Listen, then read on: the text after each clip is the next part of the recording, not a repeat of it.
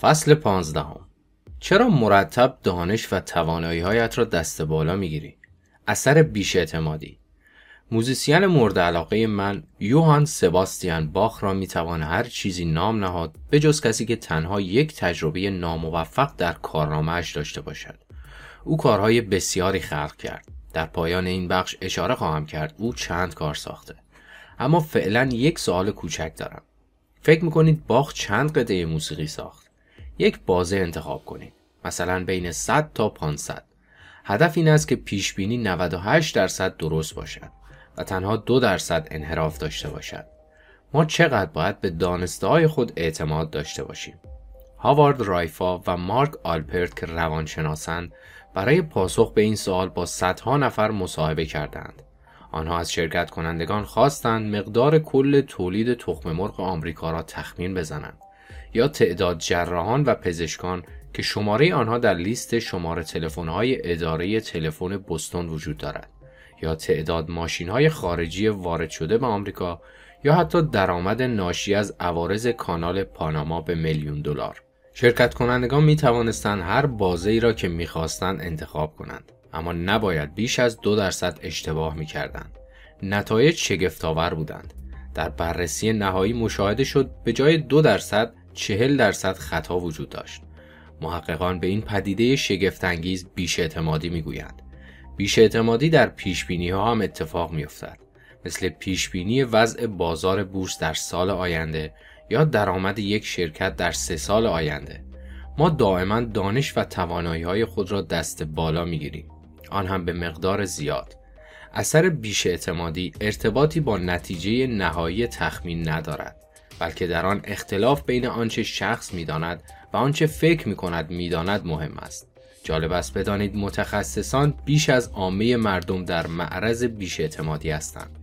اگر از یک استاد اقتصاد بخواهید قیمت نفت را در پنج سال آینده پیش بینی کند به اندازه جواب یک نگهبان باغ وحش از واقعیت فاصله خواهد داشت. با وجود این استاد پیش بینی خود را با قطعیت ارائه خواهد کرد. بیش اعتمادی محدود به اقتصاد نمی شود. تحقیقات نشان دادند 84 درصد فرانسوی ها گمان می کنند در عشق ورزیدن بالاتر از حد متوسطند. بدون اثر بیش اعتمادی این مقدار باید دقیقا 50 درصد باشد چرا که هرچه باشد میانه آماری 50 درصد است و نیمی از افراد از آن بالاتر و نیمی پایین ترند. در یک تحقیق دیگر 93 درصد تمام دانش آموزان آمریکایی تصور می‌کردند در رانندگی بالاتر از حد متوسطند و 68 درصد از اعضای هیئت علمی دانشگاه نبراسکا معتقد بودند جزو 25 درصد برتر مدرسانند. مؤسسان شرکت ها و افراد در شرف ازدواج نیز خود را متفاوت می بینند. آنها فکر می کنند می توانند بر غیر ممکن ها پیروز شوند. در واقع اگر اثر بیش اعتمادی در کار نبود فعالیت های سرمایه گذاری بسیار کمتر بودند. مثلا هر رستورانداری امیدوار است رستوران او مشلین استار بعدی باشد. یک مجموعه رستوران زنجیره‌ای در آمریکا. البته آمارها نشان می‌دهند بیشتر آنها بعد از سه سال رستوران خود را تعطیل خواهند کرد. سود سرمایه گذاری در رستوران ها اندکی کمتر از صفر است. به ندرت پیش می آید یک پروژه در زمان کوتاهتر و با هزینه کمتر از مقدار پیش بینی شده تکمیل شود. برخی افزایش ها در زمان و هزینه بسیار چشمگیر هستند مثل ایرباس A400M خانه اپرای سیدنی و تونل بزرگ بوستون هر چقدر بخواهید می توان به این لیست اضافه کرد. چرا؟ اینجا دو چیز دست به دست هم دادند. اول همان بیش اعتمادی که به آن اشاره شد دوم کسانی که مستقیما درگیر پروژه تمایل دارند هزینه ها را کمتر از آنچه هست در نظر بگیرند مشاوران، پیمانکاران و تهیه کنندگان مشمول این قضیه می شوند. سازنده ها با ارقام خوشبینانه ترغیب می شوند و سیاستمداران هم در خلال فعالیت های خود رأی جمع می کنند. ما این موضوع را در فصل 89 کتاب بررسی می کنیم. علت رواج بیش از اندازه بیش اعتمادی و پیچیدگی تأثیر آن تحریک نشدن به واسطه انگیزه هاست. بیش اعتمادی غریزی و خالص است و اثر معکوسی مانند کم اعتمادی نیز وجود ندارد که تعدیلش کند. شاید برای برخی خوانندگان عجیب نباشد که بیش اعتمادی در مردان شدیدتر است و زنان کمتر از مردان دانش و توانایی های خود را دست بالا می گیرند. مشکل اینجاست که تنها افراد خوشبین در معرض بیش اعتمادی قرار نمی گیرند. حتی افراد بدبین نیز خود را دست بالا می گیرند. البته به میزان کمتر. در نتیجه آگاه باش که تو معمولا دانش خود را دست بالا می گیری. به پیش بینی ها بدبین باش به خصوص آنهایی که از جانب افراد به اصطلاح متخصص ابراز می شود.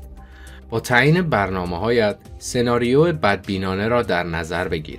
این گونه برای قضاوت واقع بینانه تر از شرایط امکان بهتری دارد. برمیگردیم به سوالی که در ابتدا مطرح کردم. یوهان سباستیان باخ 1127 قطعه از خود بر جای گذاشته که البته می تواند بسیار بیشتر هم باشد و به مرور برخی از آن قطعه ها از بین رفته باشد. فصل 16 گویندگان خبر را جدی نگیر. دانش شوفر ماکس پلانک پس از دریافت جایزه نوبل فیزیک سال 1918 به تور علمی دور آلمان رفت. هر جا دعوت می‌شد همان سخنرانیش را درباره مکانیک جدید کوانتوم ایراد می کرد. بعد از مدتی شوفر پلانک سخنرانی او را از حفظ شده بود و یک روز به او گفت پروفسور پلانک اینکه هر روز باید یک سخنرانی ارائه بدهی حتما خسته کننده است. نظرت چیست؟ در مونیخ من سخنرانی کنم. تو می توانی ردیف جلو بنشینی و کلاه شوفری مرا بپوشی. این کار برای هر دو ما تنوع است. پلانک از این ایده خوشش آمد. بنابراین آن روز عصر راننده سخنرانی طولانی راجع به مکانیک کوانتوم برابر حضاری شناخته شده ارائه داد در ادامه یک استاد فیزیک بلند شد و سوالی کرد راننده خودش را عقب کشید و گفت هرگز فکر نمی کردم کسی در شهر مدرنی مثل مونیخ چنین سوال ساده ای بپرسد. شوفر من جوابش را می دهد. به عقیده چارلی مانگر یکی از بهترین سرمایه گذاران جهان کسی که این داستان را از او وام گرفتم دو نوع دانش وجود دارد. اول دانش واقعی آن را در مردمی می بینیم که زمان و تلاش فراوانی را برای فهم یک موضوع صرف کردند. نوع دوم دانش شوفر نامیده می شود. دانش افرادی که فقط وانمود می کنند بلدند. آنها شاید صدا یا موی خوبی داشته باشند اما دانشی که از آن حمایت می کنند مال خودشان نیست. آنها توتیوار کلمات را شیوا به زبان می آورند طوری که انگار از روی نوشته می خوانند. متاسفانه تمایز قائل شدن بین دانش واقعی و دانش شوفر بیش از پیش سخت شده. اما یافتن این تمایز در مورد گویندگان خبر هنوز آسان است. آنها هنرپیشند همین و بس. همه این را می‌دانند. هنوز متعجبم که چرا به این مترخانان آراسته و بزک کرده اینقدر احترام می‌گذارند. نیازی نیست اشاره کنم که اداره گفتگوهای خبری درباره موضوعاتی که کوچکترین درکی از آنها ندارند به آنها سپرده می شود. درباره خبرنگاران کار سختتر است. بعضی از آنها دانش واقعی را کسب کردند و اغلب اوقات خبرنگاران با تجربه محسوب می شوند که در حوزه مشخص سالها تخصص کسب کردند. آنها برای درک پیچیدگی یک موضوع و برقراری ارتباط با آن بسیار تلاش می کنند و تمایل دارند مقاله های طولانی بنویسند و موارد و استثناءات زیادی را برجسته می کنند. اما اکثرشان صاحب دانش شوفرند و بدون تفکر مطلب جمع آوری می کنند. به عبارت بهتر از امکانات جستجوی گوگل استفاده می کنند. مطلبشان یک طرفه و کوتاه است و در اکثر اوقات به خاطر تلافی دانش ناقصشان مضمونی انتقادآمیز و خودپسندانه دارند. چنین کممایگی در تجارت هم وجود دارد. هرچه شرکت بزرگتر مدیریتش شومنتر است. برای از خودگذشتگی وقار و قابل اعتماد بودن دست کم در سطوح بالا ارزش کمی قائل می شوند. اغلب اوقات سهامداران و خبرنگاران اقتصادی بر این باورند که مهارت در هنرپیشگی نتایج بهتری به همراه خواهد داشت در حالی که واقعا اینطور نیست وارن بافت شریک تجاری مانگر برای پیشگیری از اثر شوفر عبارت جالبی تحت عنوان دایره توانایی ابداع کرد. می توان آنچه را درون این دایره قرار می گیرد به طور حسی درک کنی. اما فقط می توانی بخشی از آنچه را که بیرونش قرار می گیرد بفهمی. یکی از بهترین نصیحت های مانگر این است. باید به آنچه من دایره توانایی می نامم پایبند باشی. باید بدانی چه چیزهایی را می‌فهمی و چه چیزهایی را نمی‌فهمی. خیلی مهم نیست دایره چقدر بزرگ باشد. مهم این است که بدانی محیطش کجاست. مانگر بر این نکته هم تاکید می کند. بنابراین باید استعدادهایت را کشف کنی. اگر وارد یک بازی بشوی که بقیه استعدادش را دارند و تو نداری بازنده خواهی شد. این از تمام پیش بینی هایی که می توانی انجام بدهی به یقین نزدیکتر است. باید کشف کنی کجاها برتری داری. باید در حوزه دایره تواناییت وارد بازی شوی. در نتیجه همیشه مراقب دانش شوفر باش. هیچ وقت سخنگوی شرکت، رئیس سیرک، گوینده خبر تلویزیون، سخنران لفاظ، فروشنده خوش زبان یا یک آدم کلیشه پرداز را با کسانی که واقعا چیزی بلدند اشتباه نگیر. هدفشان را چگونه باید تشخیص بدهید؟ یک شاخص کاملا واضح وجود دارد. کارشناسان واقعی به مرزهای آنچه می‌دانند و آنچه نمی‌دانند واقفند. اگر احساس کنند خارج از دایره توانایی هایشان قرار دارند به سادگی سکوت می کنند یا می‌گویند نمی‌دانم. این جمله را هم بدون عذرخواهی و حتی با افتخار بیان می کنند. از کسانی که دانش شوفر دارند هر جمله ای خواهیم شنید غیر از این. فصل هفدهم کمتر از آن چیزی که تصور می کنی در اختیار توست. توهم کنترل هر روز کمی قبل از ساعت نه مردی با کلاه قرمز در میدان می و کلاهش را با شدت تکان می‌داد. بعد از پنج دقیقه هم ناپدید می شد. یک روز مأمور پلیس سراغ او رفت و پرسید چه کار می‌کنی؟ دارم زرافه ها را از اینجا دور نگه میدارم. اما اینجا که زرافه ای نیست. خب پس من کارم را خوب انجام دادم. یکی از دوستانم که به خاطر شکستگی پایش بستری شده بود از من خواست برایش یک بلیت بخت آزمایی انتخاب کنم. به مغازه رفتم. برگه ای را پر کردم و اسم دوستم را رویش نوشتم و هزینه را پرداختم. وقتی کپی بلیت را به او دادم از گرفتنش امتناع کرد و گفت چرا آن را پر کردی؟ من می‌خواستم پرش کنم. هیچ وقت نمی‌توانم با عددهای تو برنده شوم. سوال کردم. واقعا فکر می‌کنی اگر خودت اعداد را انتخاب کنی در قرعه کشی اثر می‌گذارد؟ و او نگاه سردی تحویلم داد. در کازینوها وقتی مردم به دنبال اعداد بالاترند تاس را تا می‌توانند محکم میاندازند و اگر یک عدد کوچک بخواهند خیلی با احتیاط این کار را انجام می‌دهند طرفداران فوتبال هم فکر می کنند می توانند با حرکت دست و صورت در مقابل تلویزیون نتیجه یک مسابقه را تغییر بدهند که طبیعتا این کار به همان اندازه بیمعناست. متاسفانه آنها در داشتن این توهم با کسانی که به دنبال اثرگذاری بر جهان با ارسال افکار صحیح، ارتعاشات، انرژی مثبت، کارما هستند مشترکند.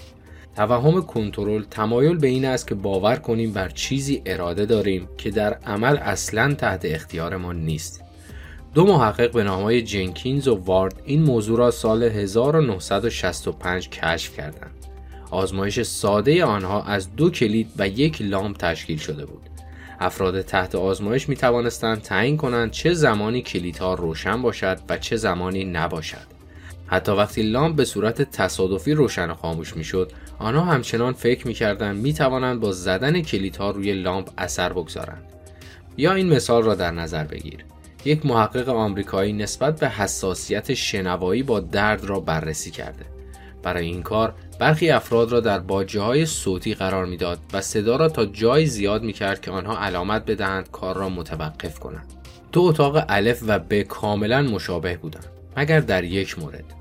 اتاق ب یک دکمه قرمز استراری روی دیوارش داشت. این دکمه کاملا جنبه نمایشی داشت. اما به شرکت کنندگان این احساس را می‌داد که اوضاع را تحت کنترل خود دارند و این باعث می‌شد صدای بسیار بیشتری را تحمل کنند. اگر آثار الکساندر سولژنیتسین، پریمولو یا ویکتور فرانکل را خوانده باشی، این یافته اصلا برایت شگفتآور نخواهد بود. فکر اینکه انسان می‌تواند حتی اندکی بر سرنوشت خود اثر بگذارد به این زندانیان انگیزه داد تا امید خود را حفظ کنند. رد شدن از خیابانها در لس آنجلس کار چالش برانگیزی است. اما خوشبختانه با فشار یک دکمه می توانیم ترافیک را متوقف کنیم. آیا واقعا می توانیم کاربرد اصلی دکمه در آن است که باعث شود ما باور کنیم بر چراغهای راهنمایی تأثیر داریم. و به همین خاطر به ما کمک می کند راحتتر تا عوض شدن رنگ چراغ صبر کنیم. همین موضوع برای دکمه های باز کردن در و بستن در آسانسور نیز صادق است. بسیاری از آنها اصلا به سیستم الکتریکی متصل نیستند. از چنین کلک هایی در تالارهای بزرگ ادارات نیز استفاده می شود. برای بعضی افراد هوا همیشه گرم است و برای برخی همیشه سرد. تکنیسیان های باهوش با قرار دادن دکمه های ساختگی تنظیم دما توهم کنترل را ایجاد می کنند. این کار باعث صرفه‌جویی در مصرف انرژی و کاهش شکایت ها می شود. به چنین طرحهای دکمه های ساختگی می گویند که رفته رفته در تمام حوزه گسترش پیدا می کنند. کارمندان بانک های بزرگ و ادارات دولتی نیز با استادی تمام از دکمه های ساختگی استفاده می کنند. مثلا نرخ بهره بانک مرکزی را در نظر بگیر که یک نرخ بسیار کوتاه مدت است. به عبارت دقیقتر نرخ یک شبه است که بر نرخ بهره بلند مدت که تابع عرضه و تقاضاست و یکی از عوامل مهم در تصمیم گیری های سرمایه گذاری اثر چندانی نمی گذارد. با وجود این بازار بورس دیوانوار به این تغییرات واکنش نشان می دهد. هیچ کس نمی داند که چرا های بهره یک شبه چنین تأثیری بر بازار دارد. اما همه فکر می کنند این نرخها اثر دارد و اثر هم دارد. همین موضوع برای اعلامیه های رئیس بانک مرکزی نیز صادق است. بازارها تکان می خورد. هرچند این بیانیه ها ارزش اندکی را وارد اقتصاد می کنند. آنها تنها مثل امواج صوتی هستند. ما اجازه می دهیم سران اقتصادی با دکمه های ساختگی بازی کنند. اگر تمام کسانی که درگیر این قضایا هستند متوجه این موضوع بشوند که دنیای اقتصاد اساساً یک سیستم کنترل ناپذیر است یک زنگ بیدارباش واقعی به صدا در خواهد آمد. و تو آیا همه چیز را تحت کنترل داری؟ احتمالا کمتر از آن چیزی که فکر می‌کنی. تصور نکن مثل یک امپراتور رومی همه چیز را در زندگی در مشت خود داری. خودت را زیاد از حد خونسرد جلوه نده. به همین خاطر بر چیزهای مهمی که واقعا رویشان اثر داری تمرکز کن. درباره سایر موارد هرچه می‌خواهد بشود می‌شود. فصل 18 هیچ وقت به وکیل خود حقوق ساعتی ندهید. تمایل پاسخ بیش از حد به پاداش ها حاکمان مستعمرات فرانسه در هانوی قرن 19 میلادی برای مهار حجوم موشها قانونی تصویب کردند. شکارچی به ازای هر موش مرده ای که به مسئولان مربوطه تحویل می دهد پاداش دریافت خواهد کرد. بله، بسیاری از موشها نابود شدند. اما بسیاری هم به همین منظور خاص پرورش داده شدند. در سال 1947 وقتی تومارهایی در بحرالمید کشف شد، باستانشناسان برای یابنده هر کاغذ جدید یک جایزه تعیین کردند.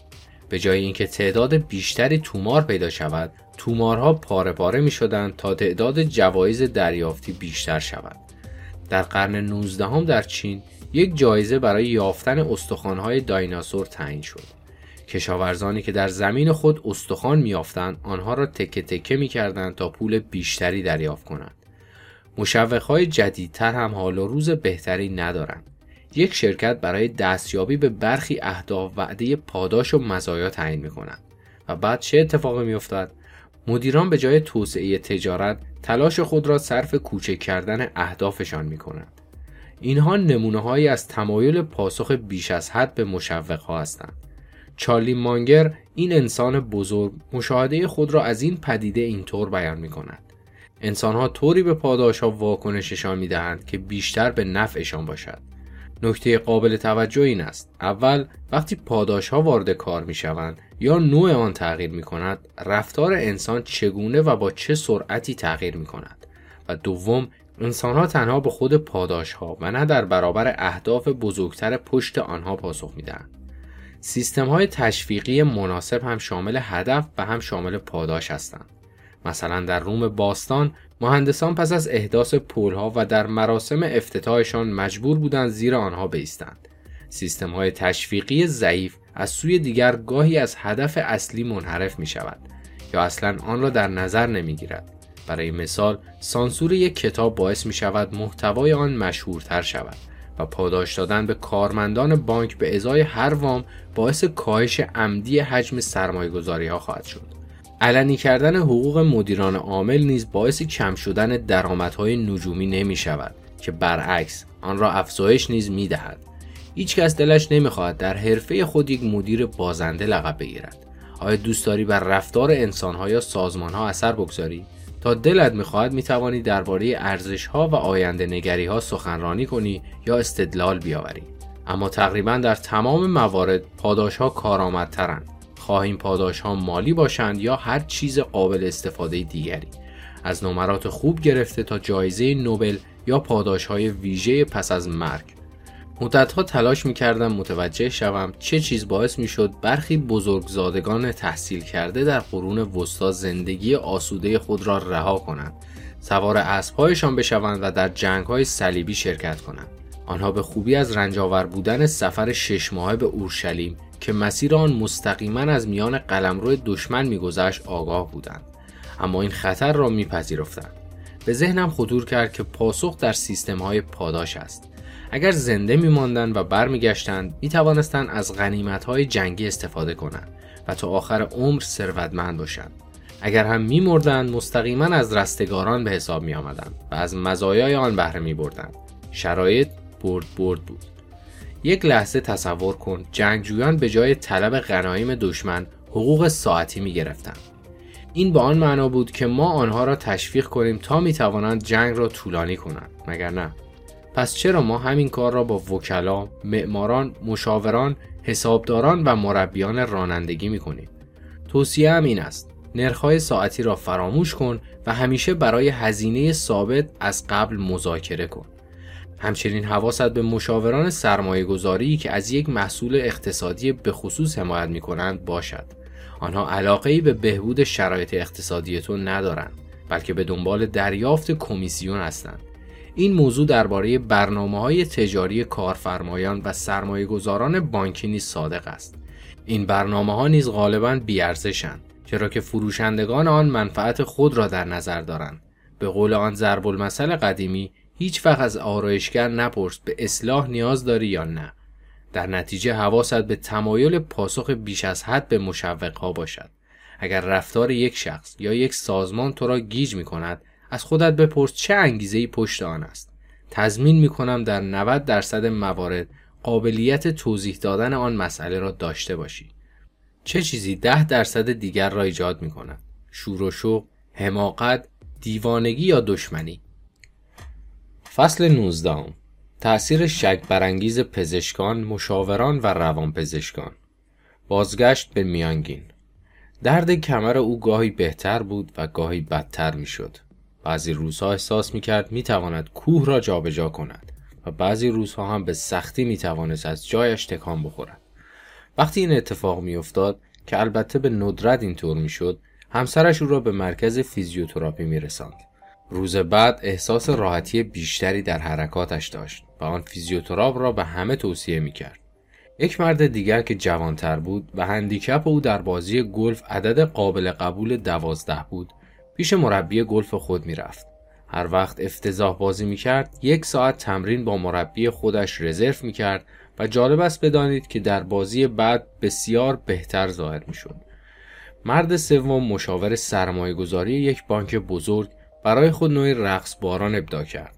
هر وقت اوضاع بازار بورس بسیار بد می‌شد در دستشویی به شیوه خودش رخصید.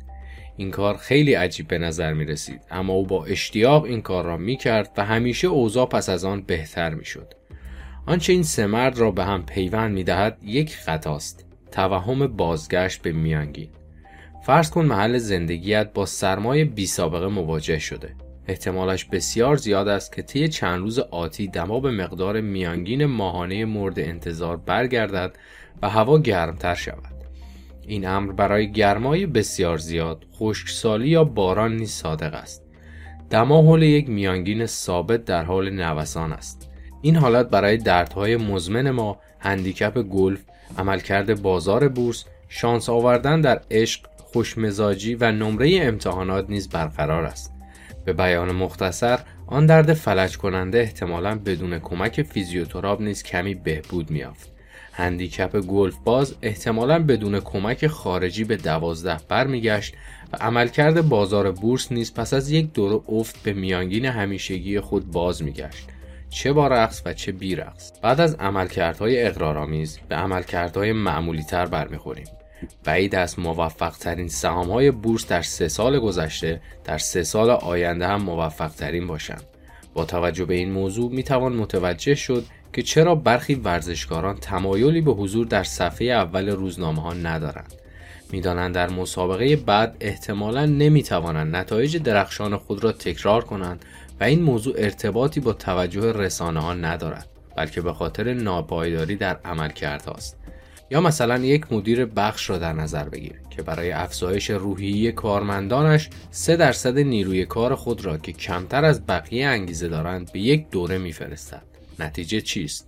بار بعد که به میزان روحیه افراد نگاه می کند آن افراد قبل دیگر در انتهای لیست نخواهند بود بلکه عده دیگری جای آنها را خواهند گرفت. آیا آن دوره اثرگذار بوده؟ نمی‌توان به درستی گفت چون محتمل بود روحیه آن گروه حتی بدون دوره تمرینی به مقدار اولیه خود بازگردد. این شرایط برای بیمارانی که به خاطر افسردگی بستری می‌شوند نیز صدق می کند. آنها وقتی کلینیک را ترک می کنند احساس بهتری دارند. البته تا حدی محتمل است که این دوره درمانی هیچ اثری نگذاشته باشد. یک مثال دیگر در بستون مدارسی که ضعیفترین عملکرد را داشتند به یک برنامه حمایتی جامع معرفی شدند. سال بعد آن مدارس در ردبندی پیشرفت کرده بودند. پیشرفتی که مسئولان مربوط به جای اینکه مرتبط با بازگشت به میانگین بدانند به برنامه نسبت می‌دادند.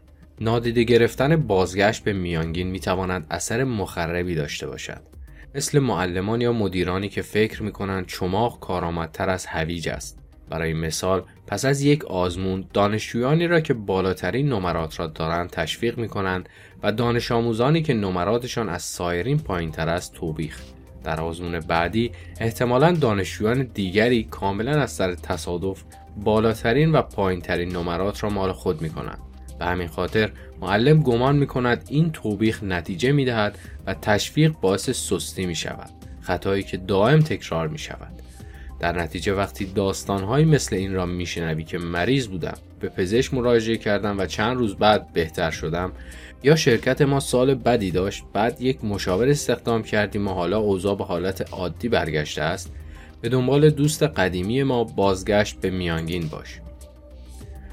فصل 20 هرگز تصمیمی را بر اساس نتیجهش قضاوت نکن. خطای نتیجه. یک فرضیه کوتاه. فرض کن یک میلیون میمون سهام خرید فروش می‌کنند. آنها به شکلی احمقانه و البته کاملا تصادفی سهام می‌خرند و میفروشند. چه اتفاقی رخ می‌دهد؟ بعد از یک هفته حدود نیمی از میمون ها سود می‌کنند و نیمی دیگر ضرر. آنهایی که سود کردند می توانند ادامه بدهند و آنهایی که ضرر کردند راهی خانهشان می شود. در هفته دوم نیمی از میمون ها کماکان موفقند در حالی که بقیهشان ضرر کردند و به خانه فرستاده شدند. به همین ترتیب بعد از ده هفته حدود هزار میمون باقی میماند. آنهایی که همیشه پولشان را خوب سرمایه گذاری کردند. بعد از 20 هفته فقط یک میمون باقی میماند. کسی که همیشه و بدون ناکامی سهام درست را انتخاب کرده و الان میلیاردر است. اسم او را مثلا میمون موفق می‌گذاریم. رسانه ها چه واکنشی نشان می‌دهند؟ به سمت این حیوان هجوم میآورند تا از اصول موفقیتش خبردار شوند. نکاتی هم پیدا می کنند شاید این میمون در مقایسه با بقیه موز بیشتری می خورد. شاید در گوشه دیگری از قفس می نشیند یا شاید سرش را از بین شاخه ها مدام تکان می دهد یا موقعی که در حال تمیز شدن است مکس های طولانی و متفکرانه ای دارد. حتما برای رسیدن به موفقیت روشی داشته. اینطور نیست؟ وگرنه چطور توانسته اینقدر درخشان عمل کند؟ 20 هفته دقیق و حساب شده. آن هم از طرف یک میمون ساده ناممکن است. داستان میمون خطای نتیجه را توصیف می کند ما تمایل داریم تصمیم ها را بر اساس نتیجه ارزیابی کنیم نه فرایند تصمیم. این تصور غلط را اشتباه مورخ هم مینامند. مثال کلاسیک در این زمینه حمله ژاپنیا به پرهاربر است. آیا پایگاه نظامی باید تخلیه می‌شد؟ از منظر امروز مسلما چون مدرک کافی وجود داشت که حمله نزدیک است اما فقط با نگاه به گذشته نشانه ها اینقدر واضح به نظر می رسد. ولی در آن زمان 1941 شواهد متناقض زیادی وجود داشت. بعضی ها موافق حمله و بعضی ها هم مخالف بودند. برای ارزیابی تصمیم باید از اطلاعات موجود در آن زمان استفاده کنیم و هرچه را درباره اتفاقات پس از حمله می‌دانیم حذف کنیم. به خصوص که این حمله در واقع اتفاق افتاد. یک آزمایش دیگر تو باید عملکرد سه جراح قلب را ارزیابی کنی. برای آزمایش از هر کدام می‌خواهی یک عمل جراحی سخت را پنج بار انجام بدهد. در طی این سالها احتمال مرگ بر اثر این عمل روی 20 درصد ثابت مانده است. هیچ کس زیر دست جراح الف فوت نمی کند. زیر دست جراح ب یک بیمار فوت کرد و زیر دست جراح جیم دو نفر. عملکرد الف ب و ج را چگونه ارزیابی می کنی؟ اگر مثل بقیه مردم فکر کنی الف را بهترین ب را در مقام دوم و جیم را بدترین در نظر می گیری. بنابراین تو هم قربانی خطای نتیجه شده ای. تنها می توانی جراح را بر اساس حوزه کارش و با زیر ذره قرار دادن مراحل آماده سازی و اجرای عمل جراحی قضاوت کنی. به عبارت دیگر فرایند را ارزیابی می کنی نه نتیجه را. راه دیگر این است که اگر بیماران بیشتری برای جراحی داری نمونه آماری بزرگتری را در نظر بگیری مثلا 100 یا هزار عمل. برای الان کافی است بدانی برای یک جراح متوسط احتمال اینکه کسی فوت نکند 33 درصد است. احتمال اینکه یک نفر فوت کند 41 درصد و احتمال اینکه دو نفر فوت کند 30 درصد. این یک محاسبه ساده احتمالات است. نکته مهم این است. تفاوت زیادی بین احتمال هیچ کشته و دو مورد فوتی وجود ندارد. ارزیابی سه جراح فقط بر اساس نتایج نه تنها سهلنگارانه که غیر اخلاقی است. در نتیجه هرگز یک تصمیم را صرفاً بر اساس نتیجهش ارزیابی نکن. به خصوص زمانی که تصادفی بودن یا عوامل خارجی در آن نقش داشته باشد. یک نتیجه بد لزوما نشان دهنده یک تصمیم بد نیست و برعکس. بنابراین به جای از کوره در رفتن برای یک تصمیم اشتباه یا تحسین خودت به خاطر تصمیمی که ممکن است فقط به شکلی تصادفی به موفقیت منجر شده باشد به خاطر بیاور آنچه را که انجام دادی برای چه انتخاب کردی؟ آیا دلایلت منطقی قابل درک بودند آن موقع می توانی به همین روش ادامه بدهی حتی اگر آخرین بار بخت با تو یار نبوده باشد.